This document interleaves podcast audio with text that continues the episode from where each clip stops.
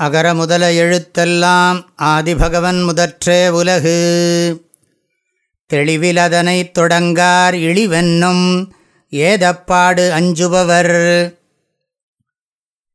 தாழ்வு தரக்கூடிய குற்றங்களைக் கண்டு நடுங்கக்கூடிய நல்லவர்கள் தனித்தோ குழுவாகவோ கலந்து ஆலோசனை செய்யாமல் தெளிவில்லாத செயல்களை செய்யத் தொடங்க மாட்டார்கள். இழிவென்னும் ஏதப்பாடு அஞ்சுபவர் தெளிவில் அதனை தொடங்கார் என்று நாம் கொண்டு கூட்டி பொருள் தெரிந்து கொள்ளலாம். ஆராய்ந்து தெளியாமல் ஆரம்பிக்கும் செயல் இனிது முடிவு பெறாது. அதனால் தாழ்வுதான் வரும். எனவே அம்மாதிரி செயல்களை செய்வது தவறு ஆகும். தெளிவு இன்மையால் ஆரம்பம் முதலே மனக்கலக்கம் ஏற்படும். பின் பொருள் நஷ்டத்தாலும் இழிவு ஏற்படும். கண்டோரும் கேட்டாரும் செயலில் குற்றத்தை காட்டுவர். ஆகையால் நல்லவர்கள் அந்த செயலை தொடங்க மாட்டார்கள் என்று உபதேசம் செய்கிறார். கம்பராமாயணத்தில் ஊர் தேடுகின்ற படலம்.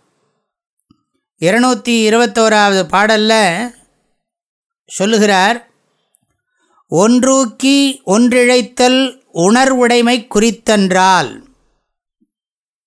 அப்படின்னா ஒரு செயலை தொடங்கி வேறொரு செயலை செய்தல் அறிவாகிய செல்வத்துக்கு உரிமையான செயல் அல்ல என்பதுதான். தேற்றம் இல்லாதான் தெளிவு இன்னா என்று இன்னா நாற்பது எட்டாவது பாடல் சொல்லுகிறது.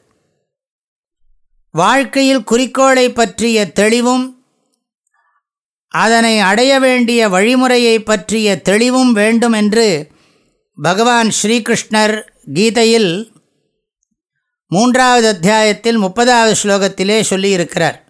அத்தியாத்ம சேதசா என்பதுதான் அதில் இருக்கிற அந்த முக்கியமான சொல்.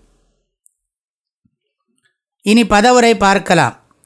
இழிவு என்னும் உலகத்தாரால் இகழப்படும் இகழ்ச்சி என்கின்ற ஏதப்பாடு குறைபாட்டை உணர்ந்து அஞ்சுபவர் அச்சப்படுபவர் பெரியோருடன் ஆராய்ந்தும் தானும் சிந்தித்து பார்த்தும் தெளிவு இலதனை தெளிவில்லாத செயலை தொடங்கார் தொடங்கவே மாட்டார்கள்.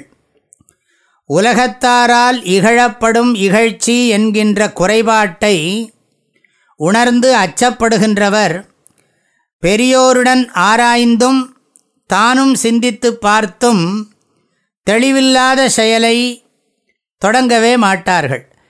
அதாவது பெரியவங்களோட ஆராய்ச்சி பண்ணி டிஸ்கஷன் பண்ணி தானும் சிந்தித்து பார்க்காம ஒரு காரியத்தை தொடங்கிறதில்ல.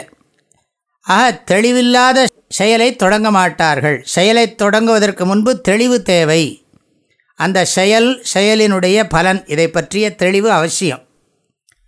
தெளிவில் அதனை தொடங்கார் இழிவென்னும் ஏதப்பாடு அஞ்சுபவர். அனைவருக்கும் மனமார்ந்த நல்வாழ்த்துகள். வாழ்க வள்ளுவம் வளர்க மனிதநேயம். தேனி வேதபுரி பூஜ்ய ஸ்ரீ ஓம்காரானந்த மகா சுவாமிகளின் உள்ளந்தோறும் வள்ளுவம் என்ற தலைப்பிலான திருக்குறள் விளக்கங்கள் தினசரி வாட்ஸ்அப் வாயிலாக அன்பர்களுடன் பகிர்ந்து கொள்ளப்படுகின்றன. இதனை உங்கள் மொபைலில் பெற ஏழு ஏழு பூஜ்ஜியம் எட்டு இரண்டு ஒன்று ஒன்று ஒன்று ஒன்பது ஆறு என்ற எண்ணிற்கு உங்களுடைய பெயர் மற்றும் ஊர் விவரங்களை வாட்ஸ்அப் செய்யவும். வாழ்க வள்ளுவம் வளர்க மனிதநேயம்.